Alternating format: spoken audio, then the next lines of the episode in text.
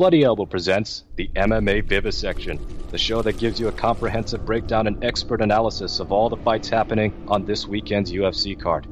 Here are your hosts, Zane Simon and Connor Ruebusch.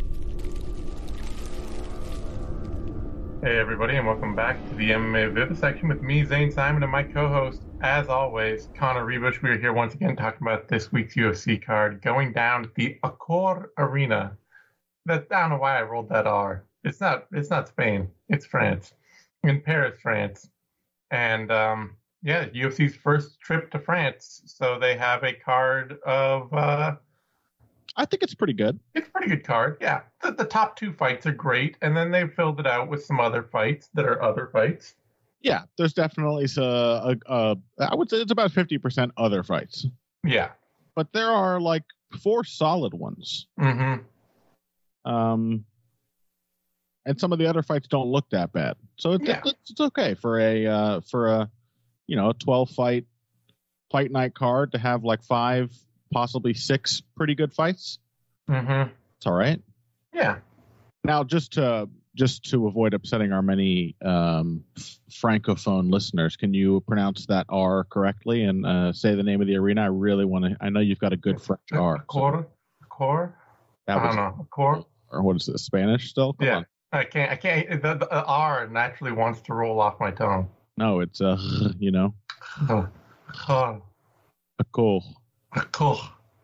That's right. There we go. Good, actually. I was expecting it to be worse than that. I'll be honest. That's pretty good. I- I'm good at the mimicking with things. Like if I hear something said correctly, I can say it right back. And then It's just in my own mind when I read stuff, then I just I mash it all up. yeah, yeah, yeah. Everything. eh, Port. This is why Portuguese was like the impossible language for me, where it's like it looks like Spanish. I don't know. I'm gonna just say everything Spanish. It sounds wrong. It Yeah. It's a weird nasal Spanish. It's like French Spanish or something. Yeah, yeah, So anyway, um, you're an idiot, is what you're saying. You just sort of mimic what people say to yeah, you. yeah, yeah. Like the That's card's it. bad, and I was like, I don't know, and you're like, yeah, actually, it might be good. Monkey see, monkey do. okay, so, so uh, yeah, you know, I think it's fine, and you agree with me because Yeah, that's what. yeah. It, it's fine. It's it's it's it's weird because they tried to make it a much more French card, and then like half the fights fell off of it, so they just had to throw a bunch of other fights on it, and now it's like it's still fine, but it's been through a lot of changes. Hasn't MMA been of like questionable legality in France over the last several decades? Yes, it was. Uh, they had a brief moment when it was unlegislated, and so there were some MMA fights in like the late '90s, early 2000s, and then French uh, judo started going to the government and being like, "Yo, dude, you gotta sh- you gotta shut this down. We this sucks. What is this crap judo?" And uh, mostly they were, I think, just afraid of having ju- top level judo athletes leave the judo federation and draw talent away. So they got it banned and lobbied hard to keep it banned. And there was like pseudo MMA where you couldn't you you could only have like you couldn't strike on the ground. Right, right, right. And I think there were a lot of, I think there might have even been some time limits, like 30 seconds or something before they stand them up. Like rings, basically, wasn't it? Yeah. And so French MMA fighters would all travel to like Belgium or Germany or over to Cage Warriors in the UK and BAMMA and stuff like that. Hmm And then they finally, um, you know, after years, like 15 years of lobbying, and got it. Well, maybe that's the problem. Now the UFC's coming and they're like, "Where's all the French MMA fighters?" Like they left. Yeah, They're none of them live in town anymore. that's right. in like Denmark and and uh, and and the UK. Yeah. At least they, hey, as a result of this, though, they brought Taylor Lapilus back. He Hey, broke his hand, so he's not on the card. I But do like to hear that though. I love Taylor Lapilus. right, we all love Taylor Lapilus. All right, that's cool. That's good news. Yeah, He's not on the card. It would have been great to have him. That would have yeah, pushed this card up another level. But it's good to hear he's back. yep. Otherwise, uh, our main event, Ciryl Gane, Tai Tuivasa, is um, I think would be much better if like um, there wasn't just a sort of feeling of um, uh, I don't know some some sort of dead air hanging around the heavyweight championship. Like Yeah, we've got two or three top contenders, and we've got a champion that's in that's still recovering from injury, and even when he's recovered, might be gone. Yeah, and in some fraught negotiations with the UFC, and Yeah. um, you know they're they're floating the Jones Miocic thing, which is never going to happen.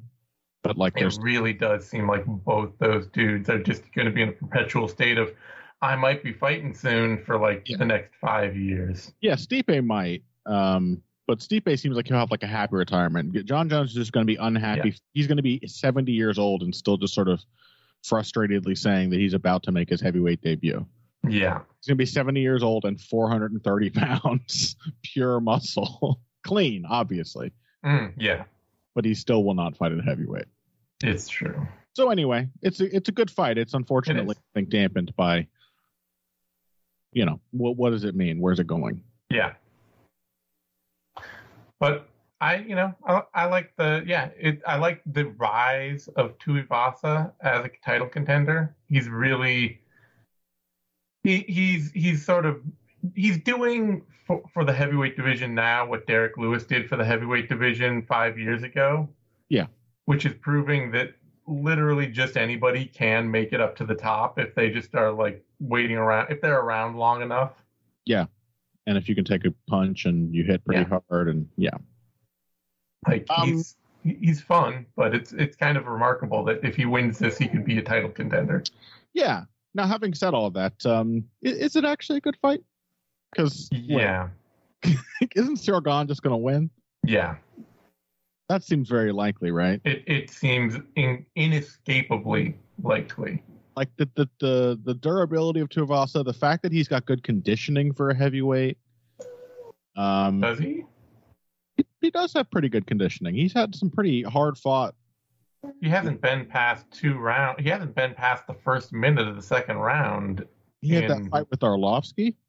Yeah, That was a wicked fight. that's true. That was a wicked fight. I do wonder. I mean, it, it's kind of one of those things though, where like he pretty exclusively had that fight left in his wheelhouse the whole time. Yeah. You know, where they just got to like stand and trade, and so I think you know he was able to carry himself pretty well in that. That's But fair. if somebody went out and like wrestled him for a round, would Tai Tuivasa come back and have like a lot left in the tank? I would say that fight combined with the madness of the Derrick Lewis fight, there's enough Sure. evidence to suggest that Tuivasa has better than average heavyweight conditioning. Yeah, he he might have turned a corner because I know I know right when he got to the UFC, it, it when in the lead up early in his career, it seemed like his conditioning was pretty abysmal. But Yeah, all, all I know is most dudes don't like get hurt multiple times and then clinch up and try to wrestle Derrick Lewis yeah, uh, and finish the fight not just like completely either you know actually dead on the floor or dead tired on the floor. true, it's true. I, I think his conditioning is pretty good. Um, I mean, you know, we're stacking him up against Gane here, who of Yeah. course has like some of the best conditioning, if not the best conditioning in the whole division. Mm-hmm. Uh, who is also typically perfectly content to just like see what openings work and just stick at them. Mm-hmm. Uh, stick in a pretty literal sense because it's going to be jabs, and it's also going to be kicks, and there's going to be a lot of footwork. And uh, if this was a small cage, I think it might be very different, or at least a little different. But I, the thing with Tuivasa is he's not really the most dynamic fighter in the world. He's he's not that quick. He's not that crafty. He has perfectly competent form by heavyweight standards. Uh, but what you mean, like he will lead with his jab and finish with his left hook. Mm-hmm. He's a two-handed fighter. Um, but you know, like in terms of um, pressuring, say, pressuring Ciryl Gane with footwork and feinting to get him to backpedal and then l- pouncing on him, you know, like maybe like Mark Hunt would have done. Uh, he doesn't really seem to have that. He's more plodding, more predictable. Yeah, I think the big thing for him even isn't isn't necessarily a lack of speed; it's just the predictability. Yeah.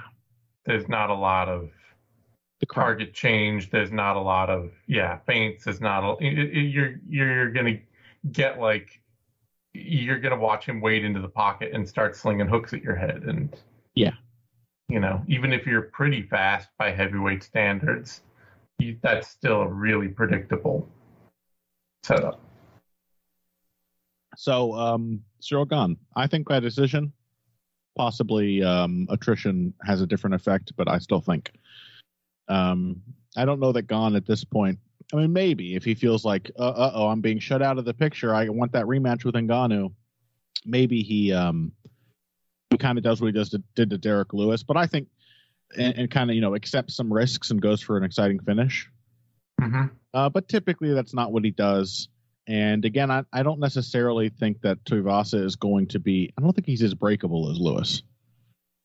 Well, Lewis is sort of a fascinatingly brittle fighter in as Yes. much as he can take a lot of punishment while having like these horrible reactions where he's like turning away from strikes or covering up and looking really injured and then he can take a huge amount of damage Yeah. in that moment but it's not hard to get him in a position where it seems like he is about to be broken Yeah, where he's just like a wounded beast.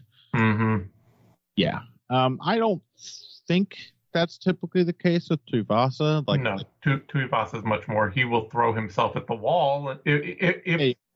if there's something there to hurt him, he will throw himself at it over and over again, and he might get knocked out in the process. But there's no, oh, I'm injured. Oh, I don't know what to do. Any of that. Like, yeah. So I'm thinking a decision. yeah, I'm thinking late TKO. Mhm.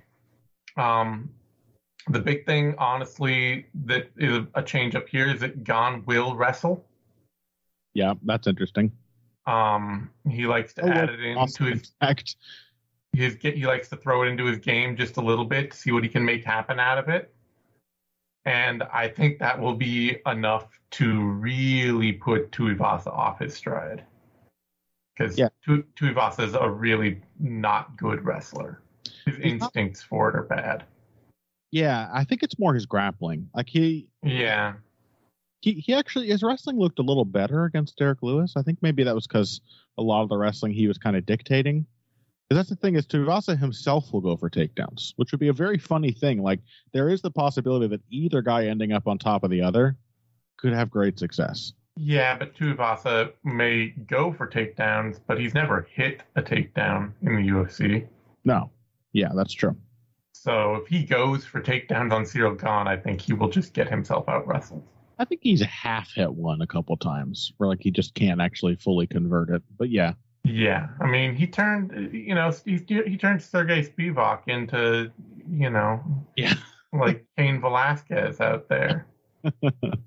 like yeah. The thing is, Gane- does Gane's also not really a good wrestler. he's not really a good wrestler, but he will go for it, and it's just not that hard to get Tuivasa off balanced. No, you're absolutely right. He's not that light on his feet, and uh, He- Gane has a bunch of bunch of ways Yeah. of entering in and setting up different uh, sort of switch ups. He does a lot of overthrowing, and when he gets a shot in, he tries to react to it violently. Yeah. You know, it's just like I say, the instincts and the reactions are bad for Yeah. that. So I think if Gane can get on, like I said, I don't know. Tuivasa, his cardio is good if he's in a brawl, but if Gane gets on top of him and starts just holding him down and working working him over, I don't think he has any of the Derrick Lewis sense of calm and presence of mind to just like accept that and not have it panic him and really drain him. Yeah, So I think that he's going to start to get really tired as this fight goes on, which is why I think I could easily see Gane picking up a TKO in the third or fourth rounds. sure. Part of me would love this to be the fight where like Ciryl Gane just gets caught like doing something lazy. There's all Mhm. kinds of little Yeah, details that are wrong that he just gets away with because he's faster and uh, sure. and not and, and more risk averse, frankly, than most heavyweights. Yep. Um, but I just uh, yeah, uh, barring Tuivasa getting lucky, it just seems like Gane has um a lot of rounds uh for the taking here. Mm-hmm.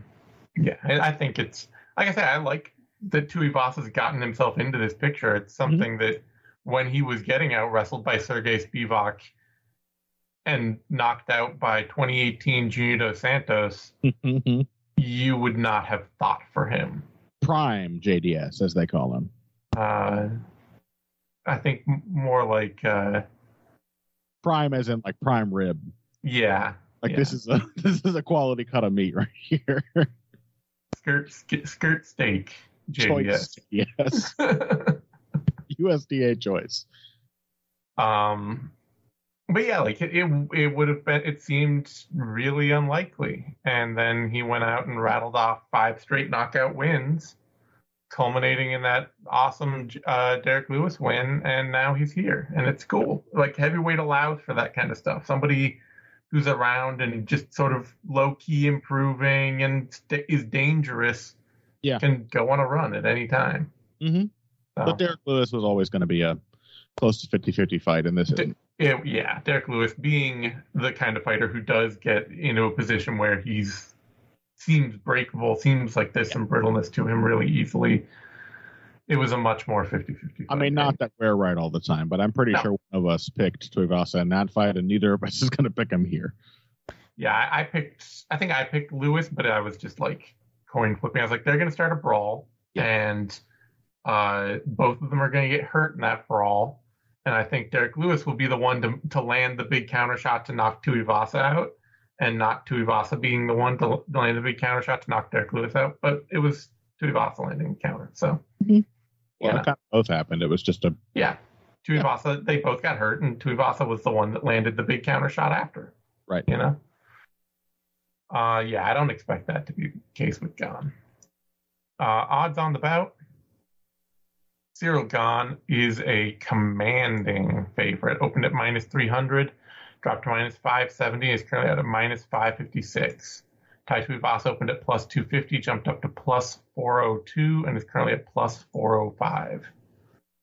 All right, that brings us to a middleweight bout. Robert Whittaker, Marvin Vettori, and I have the sneaking suspicion that this is going to be a very close, difficult fight. Hmm. Because the surface level, the easy read to make is that this is Robert Whittaker bout. Like, it, you know, this is a more finely tuned version of Gane Tuivasa Mhm. where you have Marvin Vettori who pretty much religiously throws one twos. Yeah. And has been like making the dramatic changes lately of sometimes changing the speed on those punches and sometimes making one of them a hook instead of a straight. I don't know why I'm picturing a sort of like a new age, like a mega church service with some bad contemporary Christian, and the camera is panning across a bunch of people, you know, doing that thing where their hands are in the air. and, then, and then we come to Marvin Vettori just pumping one twos, Yes. religiously throwing one twos. Religiously. He's our modern day Vitor Belfort. Now that that's true, and I, I think you're probably going to bring this layer in yourself, but we saw a better boxing Marvin Vettori last time out. Yeah. Th- there has become th- there's grown some nuance in there. Yeah. He he is including more slips Yep. to counters. And he is, like I say, he's changing speed. He's changing the angle on some of these punches. Sometimes he's not even throwing the one, he's just throwing the two. You know, like there has grown, there, nuance has grown into his game, but I would say a lot of that nuance is based on his comfort against the quality of his opposition hmm the better his op- opponent is, the more he reverts to classic Marvin. You know? Yeah. Like Israel Adesanya had Marvin Vettori looking like he barely knew how to box. Again. You know, just stripped away all of the advanced layers he'd been working on. And suddenly it was like, "Oh, I have to cut the cage and throw hands. Okay, one twos it is. You know, Mm-hmm. as the nuance is highly dependent on the opponent. Sure. Again, and I think also that you can run up to the fence or who will Yeah. come corner you against the fence. And yeah, you get to stand in front of each other. and I think Robert Whittaker will be will present a lot of those problems for Vettori. Yeah. The thing is, though, that we've talked about this before. Whittaker can't really turn down an opportunity if the opportunity is in front of him. Sure. He, he tried for a minute against Adesanya in the rematch, and he got forced into it with Darren Till into this idea of just being like extra conservative outfighter. But really against his nature. He's it's really against his that he's tense. and the best fight and the and the best the the best success he found against Adesanya was when he just realized it's like okay no I just gotta I gotta double and triple up on my left hand and just you know work behind my jab and step forward and not wait and sit back on this guy. Some genius suggested that that could be the basis going in for a It- really it's true. It's true. And you. I think you also suggested.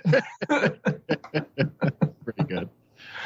um, but the th- so you know the thing with these fights is like even in the you know like the Cannonier fight too and the Gastelum fight like they can be very clean performances from Whittaker to a point. There's always points where chasing strikes will get Britt Whittaker into a bit of a firefight. Sure. And with Cannonier and Gastelum, they weren't necessarily the highest output, um, grimiest fighters out there. You know, Gastelum has been notably notable for his unwillingness to push the pace on people at times. And Cannonier has just, you know, he's he's a power shot artist. He's looking to line people up for a fairly steady paced diet of extremely big shots. Yeah, and if he ups his pace, it, it takes a while to get there. Yeah. Vettori is pretty high paced and pretty nonstop, and to date has been pretty unbreakable. He's immortal. And I think he could draw Whittaker into something not, you know, he maybe he can't hurt Whittaker as bad, but he could draw him into something somewhat resembling the Romero fights. Well, here's the thing.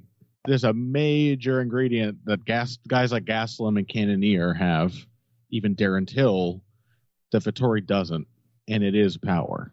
Yeah. No, I, I'm not saying he could, I'm not picking him to win, and I'm not saying he can win. I'm just saying that if he if he's not going to get knocked out by Whittaker, Yeah. Whittaker will give him chan- probably give him chances to punch him. It, he will he will draw the kind of fight out of Whittaker that lets Whittaker get punched. Yeah, that's fine. But the problem with Whittaker isn't just getting punched; it's getting hurt and getting scared. Sure, I, I just don't think that Vettori will get scared. I think he'll No, Vettori's not going to, but I don't think Whittaker will either. I mean, I think Whittaker's at his core is quite comfortable with a firefight. It's just when it's the prospect of like, am I going to make a terrible mistake? I mean, Adesanya in particular, until I think um, Vettori doesn't have that kind of frame, no. have that range to to just make Whittaker uncomfortable from the outset, and um, without those things, like Whittaker can just win exchanges with people. Yeah, and I think he will. I'm just saying I think this will also be an uglier, closer fight than people are ready for. I think Marvin Vettori will stick in it and make people make make Whittaker work harder than people are ready for. Vettori, uh, as Phil pointed out, he tends to have that effect on everyone. Yeah, I mean, be, yeah, being functionally immortal is uh, is real handy for the very for at the very least making everyone have a difficult fight with you. yeah. Uh, and I, I think I, I mean I, I got to pick Whit- Whittaker to win it. Still, it's just I can easily see a case where Whittaker is landing, you know, a sh- landing his jab and looking to slip counters, and Vettori marches in with a one-two, and he lands one of those shots, and he still gets countered really hard, but he just keeps trying it, you know. Yeah. And if even if he's landing one strike to every one of Whittaker's two, it could feel like a much tougher fight than people expect for Whittaker. yeah, no, I think that's fair. I, th- I think it will absolutely be a little messy and probably not look as as pretty as not nearly as pretty as something like the Gastelum fight. It's not going to be Yeah. a, a pure showcase. Mm-hmm.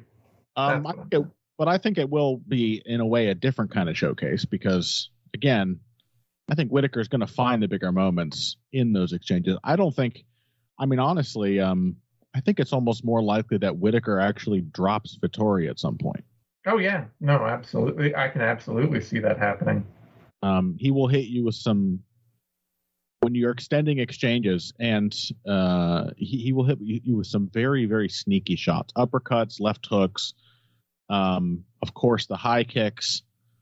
I don't Yep. think it's going to finish Vettori. I will not pick anyone to do that. No, I've seen no. that it's actually possible, but um, you know, a flash knockdown is not out of the cards. no, absolutely. I wouldn't be surprised at all. Vettori has gotten wobbled in fights. Yeah.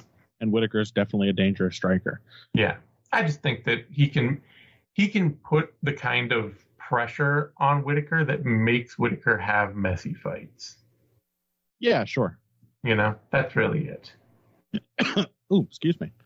Yeah, I still um I I uh I I agree with that. I still like it for Whittaker. I think um Whittaker forced to play um to like respond to pressure often is some of his best work. hmm Um again when he's uh, uh, when he's not dealing with like a, an insane uh, size difference or reach difference. Um he's he's really really sharp off the back foot Yeah. and get so you know more so than I think most people that Vettori will make really uncomfortable with his pace. Yeah. With the power not an equation, that means those exchanges are probably fairly safe for Whittaker. And then the other thing that Vettori has that makes fights horrible and ugly and slow is his wrestling, and I just don't see that being a commanding factor in this fight. No, he's not a great, nearly as great a takedown artist as he is just a dogged one. Exactly. And uh, Whittaker is a perfectly capable takedown defender. Yeah. more than capable. He, in fact, again, maybe Whittaker out wrestles Vettori at some point. Would it Yeah. be a good idea? I don't know, but something to mix in. He's been doing it more lately. That would also not surprise me. Yeah. Um, so yeah, I'm picking Whittaker. I agree with you. I don't think it's going to be like an absolute blowout because Vettori just doesn't really lose those fights. Yeah, I mean, he, he, the only guy to beat him in the past half, you know, in the past six years is Israel Adesanya. Right, and even um, honestly, both their fights were messy. Yeah. So I, I think Ma- Vettori will draw a messy fight out of Whittaker. It'll still be a fight that I'm picking Whittaker to win. Yeah. But you know, I wouldn't be surprised if it, if it, if people are, you know, I mean, I know there's still a lot of trep. There, there always seems to be a lot of trepidation about Whittaker. Well, People, it's like they all know fights. It's everyone. Yeah. He's like a hardcore fan favorite, so everyone gets really nervous. Yeah. Yeah, everybody believes that like him getting knocked out by Israel Adesanya three years ago, Yeah. has been like ha- had a del- deleterious effect on his career that we're just waiting for that other shoe to drop now. Every fight, it's like, oh yeah, but he got knocked out, so maybe this is what his chin's just gonna fail him here. And it's like, but it has, this is you know. He's been putting out some, master classes in that fight with Darren Till, and then the fight with Adesanya was a perfectly fine, you know, simmering five round fight. Yeah, I don't know if the Darren Till fight was a masterclass. No, I mean, I- I, meant the the master class. I said master classes and a fight with Darren. Oh yeah, yeah, yeah, yeah. The gas fight, the Cannoneer fight. These are perf- fantastic performances. Yeah, Yeah, I mean, this is why we introduced the concept of the sadness. That's what Yeah. everyone's doing. They're like, everyone likes Whittaker. How Yeah. how do you, how do you not like Robert Whittaker? Um, and also, I think it's just that thing where, like, when Whittaker was on his run, I mean, those fights with Romero, it's like, oh, this man is immortal. Like, nothing can for him.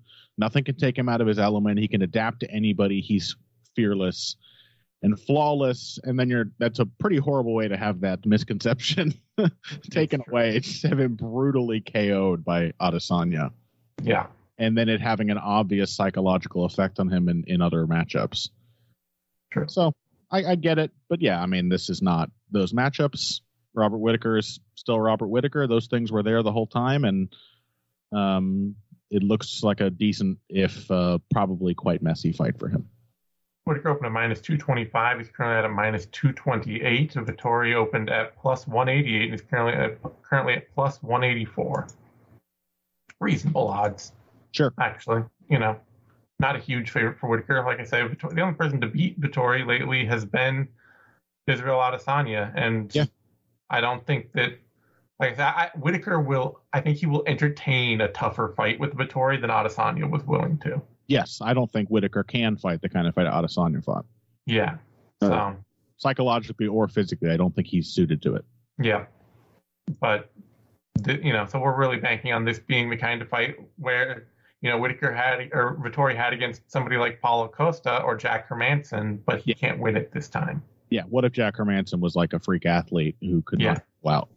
Yeah. All right. That brings us to a middleweight bout. Alessio Di Chirico, Roman Kopylov, and um, Weird fight. weird fight. Really, really hard to predict. Really, it is. Yeah, yeah. I mean, I I had a hell of a time watching footage and being like, what is either of these guys' thing? Well, for Roman Kopylov, at least, it's a pretty. He he's got a really easy game to reckon with. Yeah. It's that he's a volume striker who is used to being the biggest, toughest Yeah. guy on the circuit he was on, and so he would just go out and throw lots of com- thro- throw lots of punches and throw lots of combinations, throw lots of volume, and keep at it until his opponent got tired, got worn down, broke under the pressure, and he would win. And it hasn't taken a particularly high level of competition in the UFC to make him not even look like a high output striker. Yeah, he's he's get he's getting met by people who are every bit as big as him and who hit a lot harder. And now he's having to readjust this idea that he can just step in front of somebody and be busy. Yeah. You know? Yeah, it's funny to think of him as like a big tough guy who intimidates people because he looks like like Chase Hooper's cousin, Yeah, no kidding. Chase Super. Vladislav Vlad, Vladislav Hooper. That's that's right. I feel like mine was obviously a better pun, but somehow yours is funnier. Um, yeah. So yeah, the problem is, is he he hasn't even like he's he's been thrown out of his style by the this level of competition by the fact that his opponents are physical and tough and not intimidated by him. Yeah. And uh, in turn, you know, like most sort of bullying dynamics, he has been intimidated by them because of that. Mm-hmm. Alessio Di Chirico is such an interesting fighter. He's the most interesting fighter with the least interesting fights I've ever seen. He is absolutely the prototype of this idea that like what if you weren't good at anything but MMA? Yeah, You know, Yeah, I what mean, if all you did was ever learn MMA without any prior like eh, without even an, an idea of what kind of fighter you wanted to be, yeah. you know? He he is he is of this rare thing where he's an all-terrain fighter, but it's a hindrance. Yeah. He doesn't know like what sort of course to set the fight on. Mhm. he's he's an all-terrain fighter, but he is purely tactical. And the thing is, is he's a good tactician. Yeah. Di Chirico is like a creative, you know, because of the he's just like an MMA native maybe, uh, and a solid athlete. He will just sort of come up with ideas as the fight goes on. He's a pretty good counterpuncher. Um, he can put together nice combinations and set, set things up. He will always be willing to like explore the wrestling, and if it doesn't work, immediately go into something else. All of these good ideas, which are completely disconnected from each other. Yeah. Um, and then yeah, there's just a lot of empty space between. But uh, in, in like a sort of reverse Marvin Vettori way, um, he's he's almost never an easy fight for anyone. Yeah. Like even um, Mahmoud Muradov had a tricky time with Di Chirico, who like again will never take over the fight, but every mistake you make, he's going to be like cataloging and being like, how can I land a counter right hand, or how can I, you know, evade that and then high kick you as you're pulling back or whatever. He's thinking and coming up with solutions. Um, I think that's enough reason for me to pick him. Because Kopylov, even if he does get back to his old game, is pretty predictable. Yeah. Only does two, two things the, the one and the two, Yeah. which is kind of one thing most of the time. Yeah. Um, you know, he's he's got pretty quick hands. Um, he, he can be sharp and surprising, but it's not a lot for a guy like Di Chirico to have to adjust to. And as long as the fight remains that simple, Di Chirico is the guy who he he's the far more diverse fighter he will. The other thing is like Kopylov, um, yeah, like he himself is like totally fixated. He was so bad at defending those low kicks from Karl Roberson. Mm-hmm. Like any ability to mix things up, I feel like just takes him out of his element because he thinks. I think you're right. Like, oh, you- you're my opponent. You're supposed to be on the end of my one two. You're supposed to be worried about that. And now that he's in this situation where nobody cares, he it's become his problem that he's fixated on these these weapons Yeah. Um, and you can just surprise him and take him out of his element. So I, I think it's still going to be really tough for Di Chirico because, again, he doesn't like know how to seize an initiative or how to force his opponent to respond to things. But if you're going to go in there and just feed him the same openings over and over, he can probably come up with some ways to to stun you, to take you down, whatever. So I'll take, yeah. I'll take Di Chirico. It's tough because he's rarely ever be- beat anyone who has like Yeah. any kind of plan about how to fight him at all. Right. You know, like the Garreth McLellan, McLellan, Olawale Bamgbose, Julian Marquez, even Joaquin Buckley. Yep. These are all just kind of messy idea fighters in the moment. Well, McLellan's just sub UFC athlete and all, all took, almost went to a split. He went to a split decision with with uh, Di Chirico. Yep. But the rest of these guys, you know, they they you can be a good athlete and not beat Alessio Di Chirico if you just are going to go wild and make mistakes and give up easy opportunities. But then, you know, like Zak Cummings went out there and just pieced him up. Yeah. Like, And, and Kevin Holland and Mahmoud Muradov both kind of struggled to piece him up. yeah. typically difficult to look good against Di Chirico. He's again, that's why I compared him to Vitor. Yeah.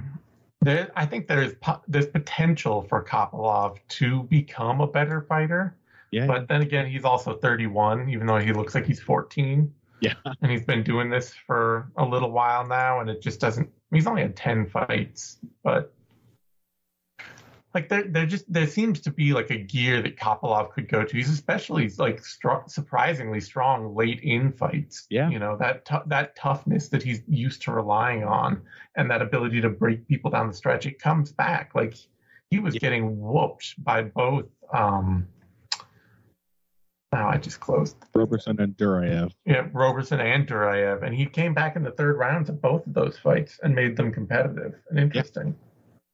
You know, mean, even while Roberson was chewing his leg up, he would again. He's got surprisingly quick hands. Sometimes he would just yeah, lash out with a left straight and land a super clean punch, and then go back to losing. But he needs the volume yeah, to and uh, I mean, make those those those factors successful for him. It's not heavyweight, you know. it's true. Di Chirico won't push volume though, so there is an opportunity for him to get started if he can get started fast, It's true. and he probably won't put him away either. So. You know, there's also a chance for him to to come back late and mount mount a return. Ah, That's very true. That's very true. I'm gonna I'm gonna pick Kopylov. I'm Mhm. just gonna take the flyer that he's gonna improve and show something new and show a little more dedication, and that Di Chirico just won't create enough to to make him that hesitant. Yeah. but it's it's a weird fight. Like it is a fight that is incredibly hard to pick between two guys who've had a lot of trouble getting their game off the ground in the UFC. Two guys with with quite a lot of potential, but severely limited. Yeah. Odds have it dead even. Di Chirico opened at minus 150. It's currently at minus 112. Kopylov opened at plus 130 and is currently down at minus 109. Sounds great. All right, that brings us to a lightweight bout. John Makdessi, Nasrat Haqparast. And I love this fight. yeah, it's, it's a good fight. It's it's it's a fascinating fight because it's it feels like very much a test for Nasrat Haqparast, like an ultimate test of what kind of fighter do you what, what kind of career do you want to have in the UFC? Mm-hmm. because Makdessi, if you go out and you fight, if Haqparast goes out and fights John Makdessi, the way he fought Bobby Green, Mm-hmm. Makdessi is not as slick as Bobby Green, but he if he get, if he gets into a flow and if he feels comfortable with what his opponent is offering him, he can get into a similar, you know, kind of slick uh, slip and counter punch and get inside and make boxing exchanges work for him kind of fight. Like that fight he had with uh, Ignacio Bahamondes was oh, yeah. a great example of even against a taller, longer fighter. Uh, Makdessi found his rhythm inside of Bahamondes' striking game and just took it to him. Mm-hmm.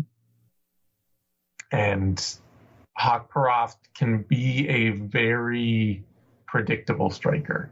Mm-hmm. And his, even though he seems like he should have some, some speed and power on his strikes, the fact that he gets so predictable and um, really doesn't change it up much makes it pretty hard for him to knock anybody out. Yeah. Yeah, the hand, the eye is always quicker than the hand. Yeah. Uh, so, uh, you know, to make your speed a factor, you have to have another element of surprise. You, they have to be expecting something else. And, and at uh, the same time, if Haqparast is like at all willing to try and like find any kind of wrestling game, he could probably just take this fight away from John Makdessi. Maybe. You know? how good of a wrestler is Haqparast really? Makdessi's not a bad defensive wrestler. He is small. That's He's, always been a problem. Yeah. But uh, not a lot of people out wrestle John Makdessi. Yeah, it's it, it's it's hard just not to think of the notable times when it has happened, and then he just seems so stuck because of his size. Yeah. But it is true. He does not. He has not over the course of his career given up actually that many takedowns. You know what? I'm going to go with John Makdessi. That's what I'm doing. I Hawk Haqparast like it should be right there for him. He's a decade younger. He has the speed, he has the power, but he's just kind of roped himself into this really predictable boxing game and like we just saw against Bobby Green, if you're a better boxer than him, what's he going to do? you know? Yeah. I mean, there's also the thing, the reason I like this matchup is there's a lot of factors that like the timing seems perfect in so many ways because, mm-hmm. um, and I actually, I, I, like, I like hate to put it this way. it feels very bloodless because, uh, I like John Makdessi way more than I like Nasrat Haqparast. Um, but like, you know, it's at this point in Makdessi's career, Haqparast might just get lucky. Yeah, sure. You, you could just go out there and knock him out. He's Makdessi has not been knocked out very much. He's it's no. been head kicks that have done it.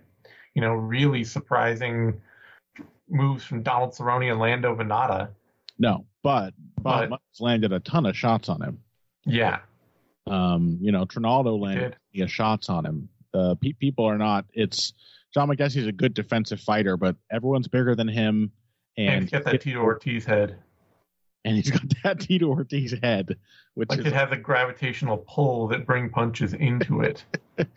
I mean, statistically and historically, he's he's a very good defensive striker. Yeah, I think he's actually been like top tier for most of his UFC career. Yeah, striking defense is almost seventy percent. Yeah, that's very good for for the UFC. It is. Um, but yeah, it's uh, you know, I think that bah- Bahamondes fight you know, again, Bahamut is absolutely gigantic. wasn't literally wasn't even in the weight class. Yeah. Um, and just having such a, a insanely high output style, Makdessi realizing that he had to like pressure, he had to get into the pocket, he had to counter this guy. He was going to take shots with the approach mm-hmm. he had to take to that fight, but uh, you know, he's 37 years old, so like uh, mistakes become not only are, are, there more of them, but they become more dramatic. Um, yeah, get older. So, and Haqparast is a dangerous dude, especially in the first round. Yep. But all the other things you said, Makdessi is just such a classy striker. He really is. And uh, that really smacks of Bobby Green as an opponent for for yeah. Haqparast. Like if Makdessi can just be a little elusive in the pocket and come back a, with a little more variety and a little cleaner technique. Absolutely. He's the kind of striker that will stick to that edge all the way through. Yeah. you know. Yeah. And um and Haqparast, I'm I think there's also reason to think that i- like his confidence could be at an all time low. I think that Yeah. fight on the heels of uh of the other loss. Who was that prior loss to? Hooker. To Dan Hooker. These are both just like disciplined fighters, just completely outclassing him. And like Yeah. you can see how frustrated he is. Yeah, Uh, I mean, this is a dude that, like, I remember when he came to the UFC, some people who were in his, like, in his part of the world were coming to me and being like, this dude's going to be a future champ. Just wait and see. Just wait and Yeah. see, you know? Got all the speed, he's got all the power. Yeah. And, uh, it's just not, you, you know, he's, he's hitting this wall where his game has not changed and improved. Yeah. And, Have the skill. yeah. And people are taking him apart for that now. you Yeah. know? And yeah, skill matters. And um, I think that like, especially the camp he's at too. Like, I don't know what's going on with Faraz these days, but the game plan he like uh, equipped him with for Bobby Green just didn't cut it. Yeah. There's just not enough striking depth at that camp, and I, I don't know. Maybe Haqparast has done something different. Get a boxing coach. MMA fighters, all of you, get a boxing coach.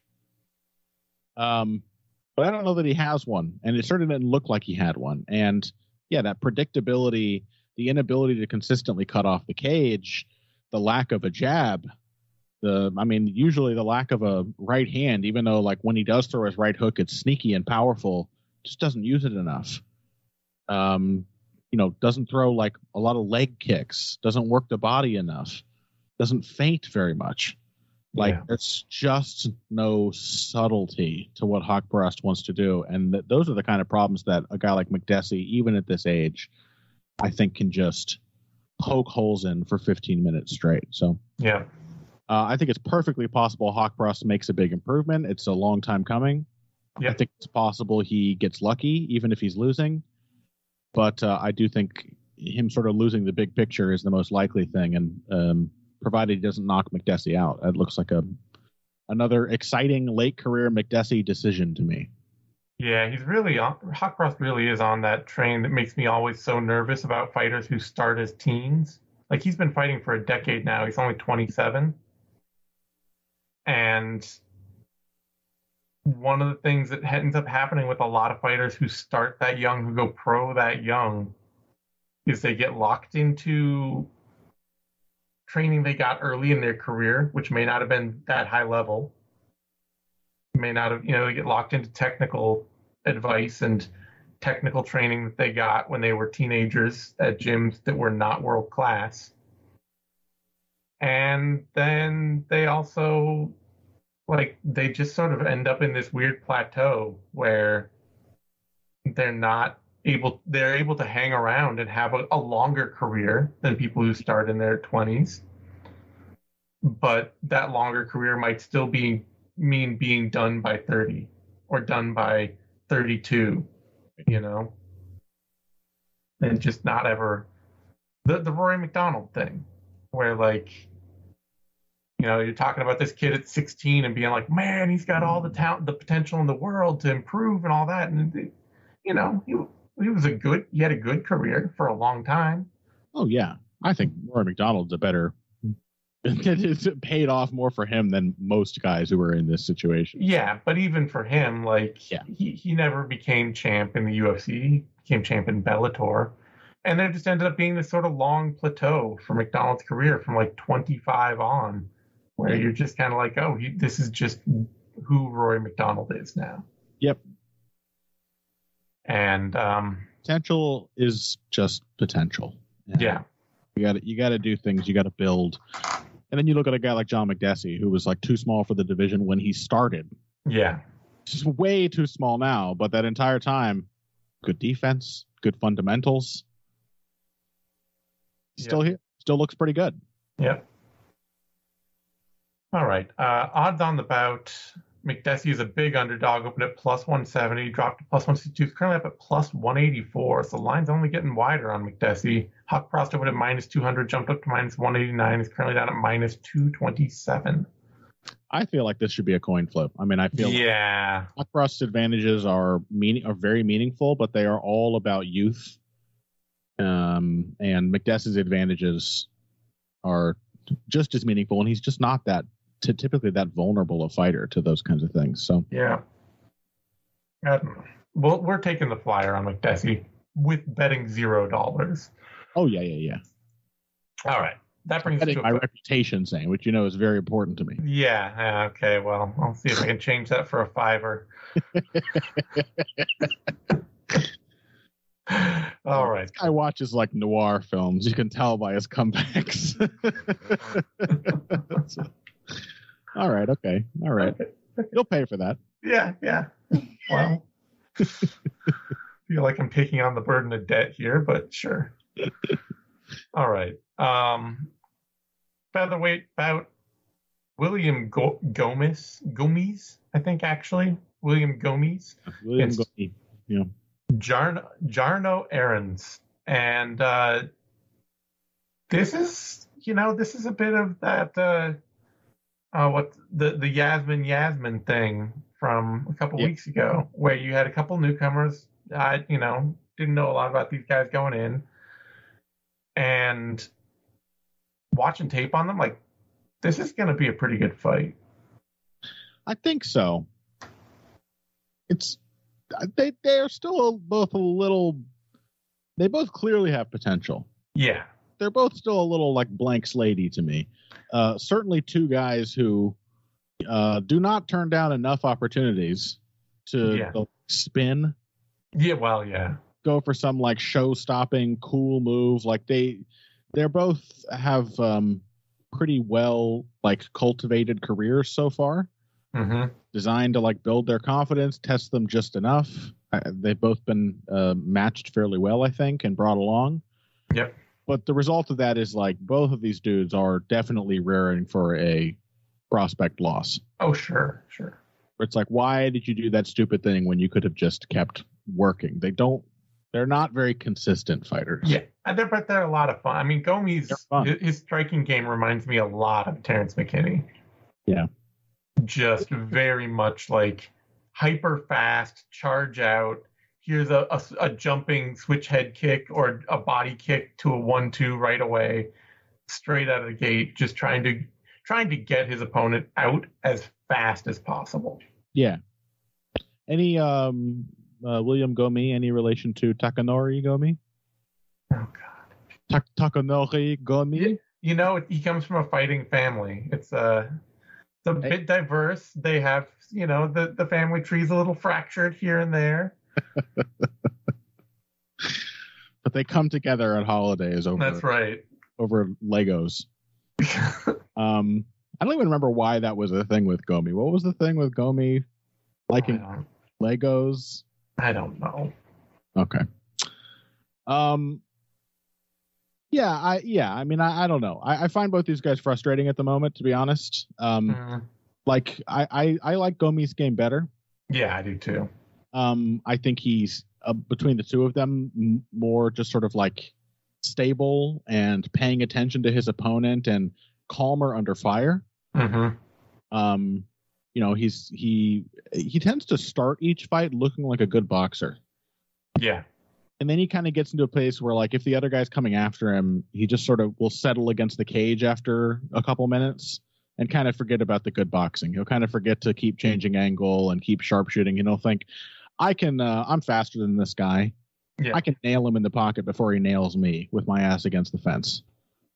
Or I can grab him in a clinch, which he really likes. He's a big like punch and clutch fighter. hmm Um, he will come in with the counter, single counter, and then crash into the clinch and try to work some knees. And he's pretty good there, but it's yet another area where people routinely surprise him because he thinks he's just like sunning them Yeah. um, and is not actually paying attention to what they can do. One thing I really don't like about Gomi is that um, when he does get in this like toe to toe kind of situation, and he's like he typically when when that happens, he's waiting for the opponent to fire so he can counter them. Um, he locks out his front knee. Mm. He like stands with his lead leg completely straight. hmm That's very bad.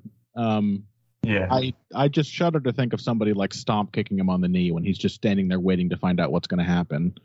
uh, but also like it's just not a good position from which to move flexibly and absorb punches and um, uh, so so yeah again there's just these little technical faults um, with a game that I think is is sort of better pointed more in the direction of like having a good consistent process. Yeah. Errens is more jumpy, Mm-hmm. um, a little more Conor McGregory, Sean O'Malley e. Yeah, very much a like be patient, pick my spots to do something flashy kind of Right. um an even paced striker. Exactly. A sniper kind of kind yeah. of. Um, and he's fast. He's powerful. Mm-hmm. He's pretty accurate.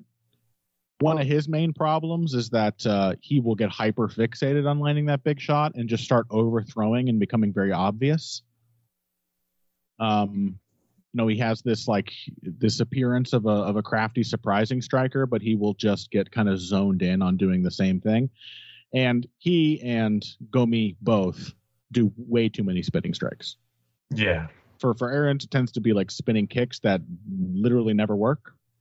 And for Gomi, it's like spinning elbows and back fists and stuff like out of the clinch that are Mhm. his, his particular poison. Um. So I don't know. How, how do you actually expect the fight to play out? I, I'm I'm I I think you're probably gonna get a few big clashes. Gomi re- Gomi's really likes to like lunge in with a three strike combo that's all really fast and really aggressive. Yeah. And will often fall into the pocket as a result of that. You know, very much a fighter who's not afraid to just go in and clash with somebody. Yeah. And I think that'll probably happen pretty quick with Errens, who um, can himself get clinched up because he's so focused on, Yeah. you know, trying to let go of these perfect strikes for the perfect situation that people just come after him. They can push him to the cage, and his most recent loss, he just got straight up out wrestled, which is Mhm. a possibility here because Gomi is actually pretty good at like finding his way to the rear waist cinch. yeah, His sort of punch entries into clinches are pretty solid. yeah. And both men tend to get pretty wild on the ground. Yeah. I think Gomes is actually probably a better scrambler. Aaron seems like a fighter who, uh, if I'm trying to, I'm you know remembering correctly, will often just like try to overly aggressively hunt hunt a submission or hunt a position and get swept, or just get like end up in a scramble where I think Gomes he get he ends up in a lot of scrambles too. He doesn't control the ground game very well. No. but I think he might be able to win out on those kinds of scrambles, or at least end up with both men getting back to their feet at range. Yeah, and I think Errens between the two of them is much more willing to like sort of just accept guard and start looking for hmm with his back. Gomi doesn't want to be there. Yeah. So I think just those kinds of little things mean that we'll get a pretty good clash on Gomi's terms where he'll be walking into some dangerous shots to make things happen. Yeah. My Walking thought. dangerous shots, but probably getting a few wrestling exchanges, being a little more comfortable in the pocket, throwing more combinations. Yeah. So Yeah. I'm going to pick Gomes, but I think it'll be a wild fight. Like it'll be uncontrolled, and both men, whenever they land, they'll be landing hard. For sure. Yeah, neither of these guys is nearly as slick as they think they are. Yeah. And neither of them fights with a jab at all. Yeah. Like, Well, It go is sometimes again he'll like start a fight and be like, "I'm circling yeah. away from your power hand. Um, I'm keeping you on the end of the jab." His his footwork is capable of being better than Errens, whose Yeah. footwork, footwork kind of falls apart under pressure, but um, it's not sustainable for him yet. He hasn't like Yeah. made it um, a, a just a natural part of how he approaches every fight. Yeah. So I'm going to take Gomes, but I just Yeah. think this will be a really wild fight, you know? I think Omi feels like the right pick. He's got more avenues in, uh, to take the fight out of just a 50-50 striking uh, battle, and um, I think he does just have slightly better fundamentals, a little better defensively, a little more diversity to his boxing. Uh, I would love this to be the fight where he comes in and he's just like cruising around on his bike using his jab. I know he's Mhm. capable of it, but uh, I think it's still going to take a while before that actually gets sort of uh, uh, uh, before that that sinks in, as it were. Neither of these guys have ever been knocked out, so Oh. it should make for a pretty wild fight, honestly. Yeah. Odds on the bout. Gomi. It's actually they spelled it Gomi, just Really? like Takanori on the uh, odds sheet. They know. William Gomi, uh, op- open at minus 225, currently down at minus 219. Jarno Errens opened at plus 190, is currently down at plus 176. So, yeah. He's a tapology photo. Yeah. He's looks Right? sort of like a. It's sort of like a. This is like could literally be like an R and B album cover. That's like the face that like D'Angelo or like Luther Vandross makes for the. That's a, that's a lady's face, right? That's right. I know I'm charming. now listen to me. Um, all right. We got another featherweight bout to talk oh yeah, about. well, What? I forgot there was one more. I thought we were done. Nope, one more. Another featherweight bout to talk about Charles Jourdain, Nathaniel Wood, a certified banger of a fight. Banger. And man, this is going to be this is a really hard fight for me to call. Cuz Yeah. Obviously Nathaniel Wood went out there and he just like schooled Charles Charles Rosa. Absolutely.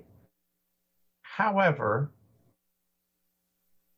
he also kind of took his foot off the gas in that fight Yep. and let Charles Rosa not even like not win around or anything, but just back into it a little. Mm-hmm. Oh yeah.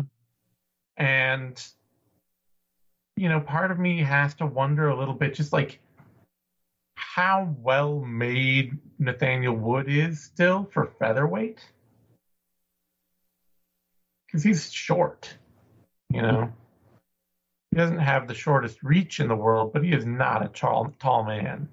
Yeah. His reach will be the same as Charles Jourdain, but he's given up three inches of height. Jourdain himself isn't that big of a featherweight. Yeah. He's pretty small. In fact, he's frequently the noticeably smaller man. And so there's a part of me that's wondering about that with Wood. Mhm. Like, is he going to be a physically um, assertive featherweight? Because having a fight like he did against uh, Charles Rosa will win him broad swaths, uh, large parts of this Charles Jourdain fight. Mhm. But it is a lot more dangerous because Charles Jourdain is way more dangerous than You don't even have to make the mistake of letting Jourdain back into the fight. He's going to force his way back in. Yeah, He's Jourdain is always going to go nuts in round three, whether with like tactical uh, ideas that he's like developed over the course of the fight, or with just insane aggression. yeah, He's going to make something happen, or both. I mean, that Shane Burgos third round was a masterpiece yeah, of like And- excellent boxing molded to just the idea of I have to kill this guy as quickly as possible. Go, go, go. yeah. And Burgos is way bigger than Oh my god, yeah. you know Wood or Jourdain even. And so that you know that puts us in a hard spot because Nathaniel Wood, like the way Nathaniel Wood approaches his fight, his pressure, his counter punching, his speed, he will almost certainly be able to start out on the right foot, winning it. Even some takedowns, maybe Jourdain will always give up takedowns. Yeah. especially when he's getting backed up and uncomfortable, pushed off his game. But it'll be really dangerous all the way through. Mhm. And uh, you know, we it's not like at this point, you know, Wood it's not like Wood's never been stopped. He got knocked out by John Dodson. And Jourdain can hit with that kind of power. Um Yeah, I mean he's typically more attritive. Yeah, I mean, I think he's just typically he's a lot more scary than people think, and they tend to kind of back off of him a little. Yeah. Um, Um, he tends to break people over the course of a fight. I mean, uh, yeah, uh, I rather than quickly finish. How many quick finishes does It's Charles? true. It's true. He's he's never he's never been a clean enough striker to be a quick finisher, really. Not early anyway. Yeah, Yeah. yeah. When he when he like one shot KOs people or hurts them, it's like it it just tends to be round two or later. Yeah. Um, so yeah, I I mean I like I I still you, you know my preferences. I, I like Nathaniel Wood at 145. yeah. Yeah. I think he he looked. I mean, one of the main things that stood out against Rosa is he looked incredibly fast, and he did maintain Yeah. a pretty high pace, um, despite uh, you know like taking moments to just kind of stunt on Charles Rosa and like let him land. Like I think it was a left hook. He kept letting him land like over and over again. He just kept Yeah. Like, oh, I didn't see that coming. I guess I'll go back to being serious now. Um, but he looked really quick He did. and um, I, yeah, I mean, I think he's pretty. I'm pretty certain, in fact, that he's he's gonna like dominate the first round of this fight. Yeah. He will. I, I I'll pick Nathaniel Wood just because I think he can keep him. He can keep everything controlled enough to bank two rounds and not get finished. But Yeah. Um, it's it's tough. I mean, I think Jourdain is going to have to get really aggressive. yeah, um, which he's capable of. But as long as it's a range fight, I mean, the trouble is Woods. He's agile. Um, he's a very good kicker. One of the main things that he got to work against Charles Rosa Mhm. consistently, and very good at dealing with other kickers at range uh, because Yeah. he's so mobile. But his footwork does suffer when you just pressure him. Mhm. It also suffers when he he will never again he like I think even more than taking his foot off the gas is wanting more and wanting it too eagerly. Mm, Nathaniel Wood will like that's how he got in trouble with Dodson. He ran in true. and like left his feet completely behind. And half the time with Rosa, he was like he was just chewing him up with kicks.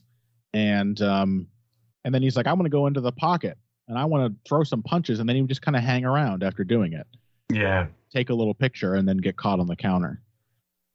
Um, that has regularly been a problem for him. Yeah. Even when he wins, he gets hit really hard. not even taking his foot off the gas; it's taking his eye off the ball. That's right. Uh, is- Yeah. That's the thing. There's the the right sports metaphor. That's right. and that is very dangerous against Charles Jourdain, It really is. Because Charles Jourdain is a really crafty fighter. Mm-hmm.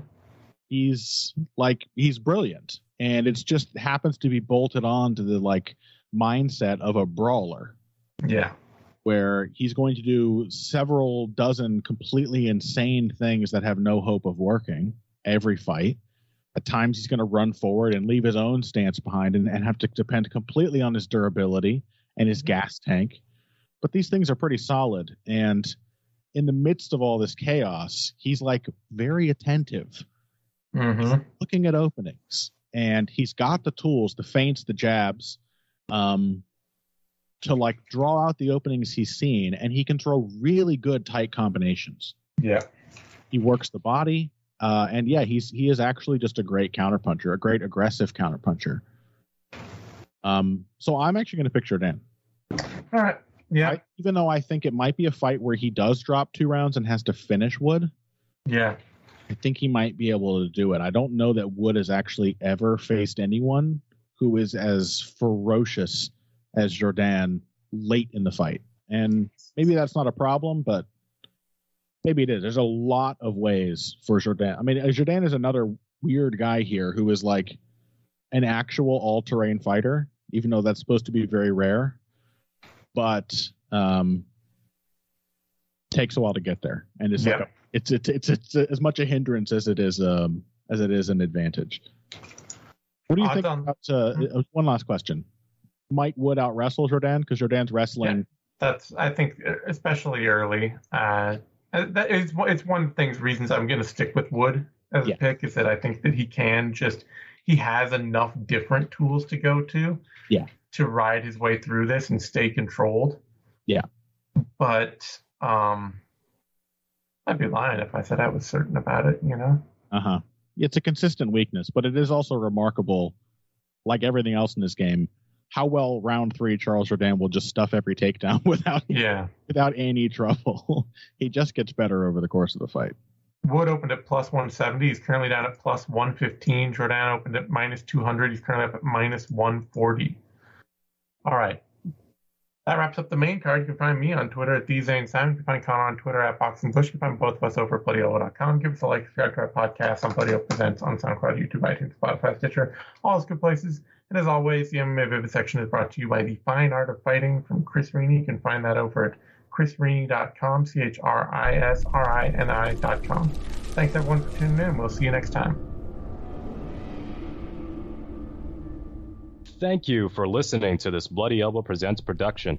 To check out more of our content, hop over to the Bloody Elbow Presents SoundCloud and iTunes pages, as well as subscribe to our YouTube channel, which is titled Bloody Elbow Presents. We are also on Apple Podcasts, iHeartRadio, Stitcher, Spotify, TuneIn, Overcast, Player FM, and Amazon Music. Just search for Bloody Elbow Presents, and you will get brand new shows throughout the week, including Care Don't Care, The Mookie and Crookie Show, the MMA Vivisection, the Level Change Podcast, the Sixth Round Post Fight Show, Sixth Round Retro, the MMA Depressed Us, Crooklyn's Corner, exclusive fighter interviews, show money, and radio style play by play for every UFC pay per view. Be sure to also follow us on Twitter at Bloody Elbow, Facebook at facebook.com slash Bloody Elbow blog, and as always on bloodyelbow.com.